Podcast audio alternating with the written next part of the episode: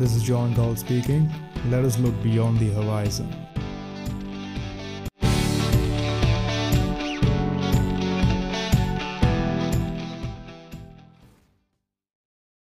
तो आज का पॉडकास्ट शुरू करते हैं और आज फिर से हम बात करने वाले हैं इन्फ्लेशन के बारे में।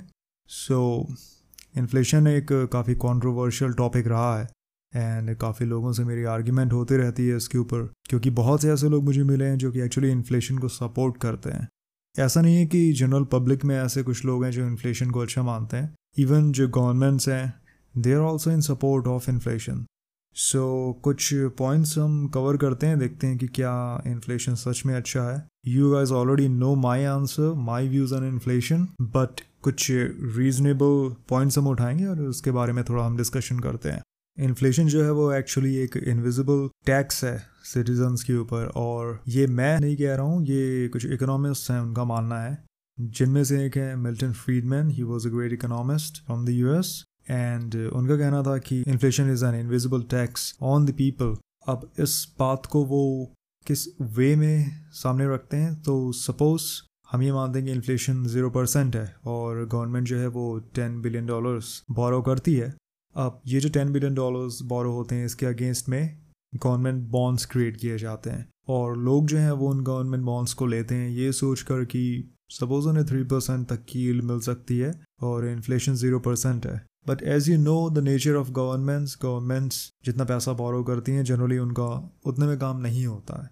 सो सपोज अगर गवर्नमेंट को $10 बिलियन में उनका काम नहीं हो पाता है एंड वो $20 बिलियन बोरो करते हैं, बट गवर्नमेंट जो है वो टैक्स नहीं बढ़ाना चाहती, वो इनकम टैक्स को रेज नहीं करना चाहती। सो वो क्या करते हैं, वो मनी प्रिंट करते हैं which basically causes an increase in the circulating supply of money which is the original definition of inflation. Anyways, so इस केस में क्या हो रहा है, गवर्नमेंट जो है वो अपनी जो एक्स्ट्रा बोरोइंग है उसको किस वे में फाइनेंस कर रही है, करेंसी को प्रिंट करके। लेकिन होता क्या है कि यहाँ पर करेंसी का जो सर्कुलेशन है वो तो इंक्रीज होता है, बट उसकी स्पीड के साथ में जो ग्रोथ है वो उस स्पीड से आगे नहीं बढ़ती है। उसकी वजह से क्या होता है, इन्फ्लेशन डेवलप होता है। एंड अगर हम सपोज करते हैं कि ये इन्फ्लेशन अराउंड 5% है, तो यहाँ पर क्या हो रहा है कि जिन लोगों ने गवर्नमेंट बॉन्ड्स लिए हैं सोच कर कि उन्हें 3% की यील्ड मिलेगी, नाउ द नॉमिनल यील्ड तो 3% है, बट द रियल यील्ड जो है दैट इज़ 3 - 5, दैट इज़ -2%। यानी कि जिन लोगों ने बॉन्ड्स परचेज किए थे now they are in a loss. So this is how, even though the government did not increase the tax, उसके बाद भी जो लोग हैं they feel the pain, they feel the stab of inflation. पर बात यहीं पर ख़त्म नहीं होती है। इन्फ्लेशन क्या करता है, ये एक्चुअली लोगों को एक हायर टैक्स स्लैब में पुश करने में हेल्प करता है।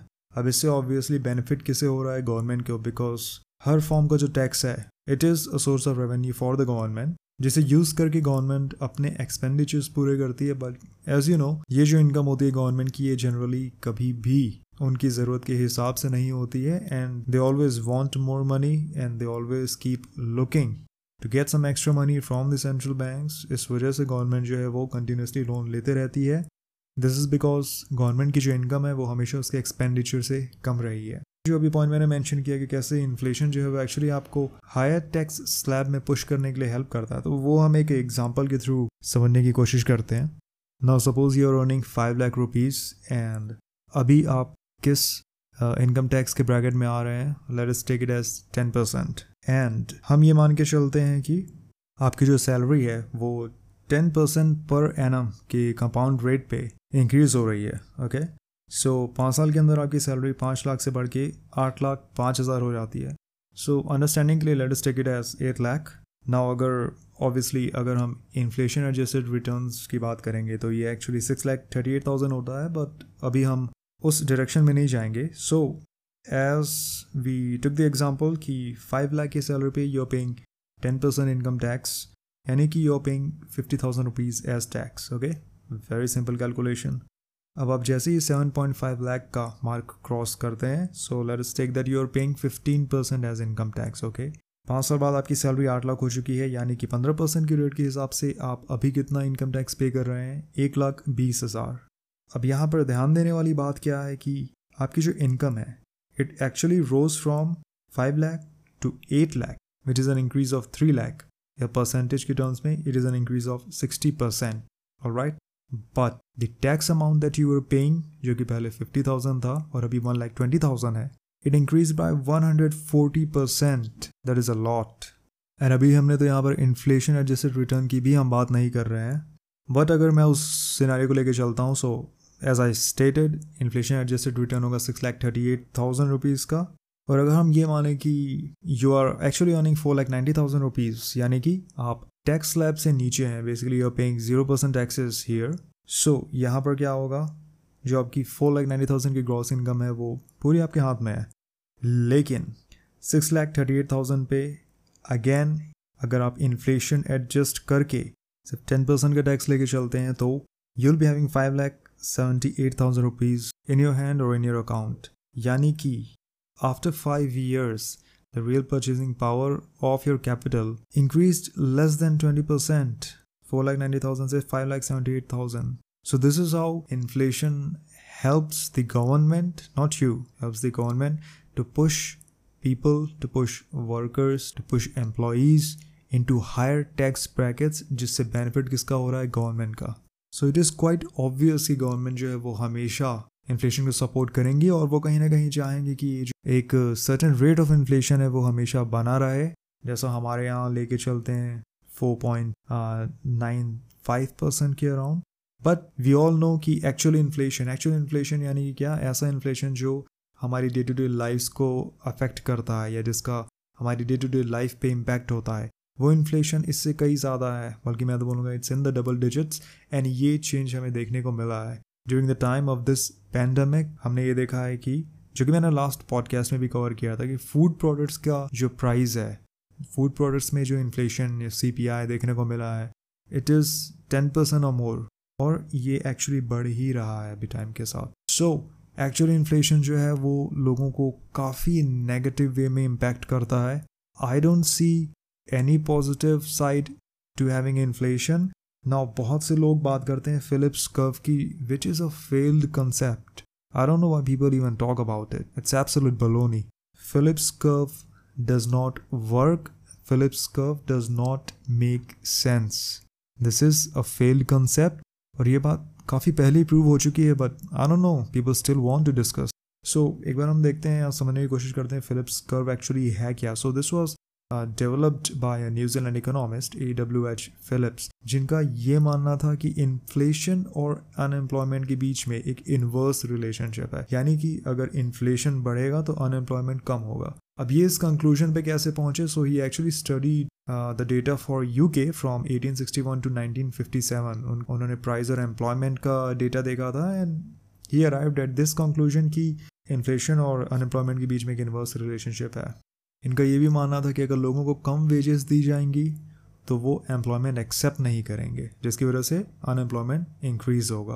तो इन्फ्लेशन यूज़ करके क्या करते हैं, वो वर्कर्स को ट्रिक कर सकते हैं, ये दिखाने के लिए कि उनके जो वेजेस हैं वो इंक्रीज़ हो रहे हैं। ना नॉमिनल वेजेस इंक्रीज़ होते हैं, बट जो उनके रियल वेजेस हैं they are not increasing. Okay, like we see appraisal cycles. Okay, लोगों की सैलरी हर साल इंक्रीज़ होती है, तो यहाँ पे सबसे ध्यान देने वाली बात क्या है? सैलरी आपकी इंक्रीज हो रही है, okay that's good, but if your salary is not being appraised by at least equal to और more than the number which you see on the inflation, then it makes no sense at all. अगर inflation 5% है, you are getting an appraisal of 5%, it makes no sense at all, because आपकी जो actual जो real veg है, जो real earning है, जो real salary है, it is not increasing by a rupee. And actual CPI का जो नेगेटिव इम्पैक्ट आपको आगे चल के सहना है वो क्वाइट ऑब्वियस है। इवन जो सेंट्रल बैंक्स हैं वो फिलिप्स कर्व पे काफ़ी ज़्यादा ध्यान देते हैं और अपनी मॉनेटरी पॉलिसीज़ को इसके अकॉर्डिंगली एडजस्ट करते हैं, बिकॉज वो नहीं चाहते कि इन्फ्लेशन बहुत लो हो, क्योंकि उससे उनका मानना है कि अनएम्प्लॉयमेंट बढ़ सकता है। वो ये भी नहीं चाहते कि इन्फ्लेशन बहुत ज़्यादा हो, क्योंकि दैन उससे फाइनेंशियल इश्यूज़ अराइज हो सकते हैं। सो सेंट्रल बैंक्स हमेशा ये कोशिश करना चाहते हैं कि एक सर्टेन अमाउंट ऑफ इन्फ्लेशन रहे, जो कि बहुत ज़्यादा भी ना हो, बहुत कम भी ना हो, और जो सोसाइटी में जो लोग हैं they should be happy with what they are getting. इसलिए कभी उन्हें लगता है इन्फ्लेशन बहुत कम है तो सर्कुलेटिंग सप्लाई बढ़ा देते हैं करेंसी की, उन्हें लगता है बहुत ज़्यादा है, दैन इंटरेस्ट रेट्स बढ़ा के वो क्या करने की कोशिश करते हैं, सर्कुलेटिंग सप्लाई को कम करने की कोशिश करते हैं। बेसिकली जो मार्केट में पैसा घूम रहा है जो कि मनी की वेलोसिटी है वो उससे कम हो जाती है। बट अगर आप यहाँ पे एक टर्म को लेके आते हैं जिसे हम बोलते हैं stagflation, then Phillips curve fails, because stagflation में क्या होता है, inflation is high but unemployment is also high. This happened in the 1970s and यहाँ पे ये देखने को मिला कि actually Phillips curve does not hold. There can be a situation जहाँ पे inflation भी high है और unemployment भी बहुत ज़्यादा high है.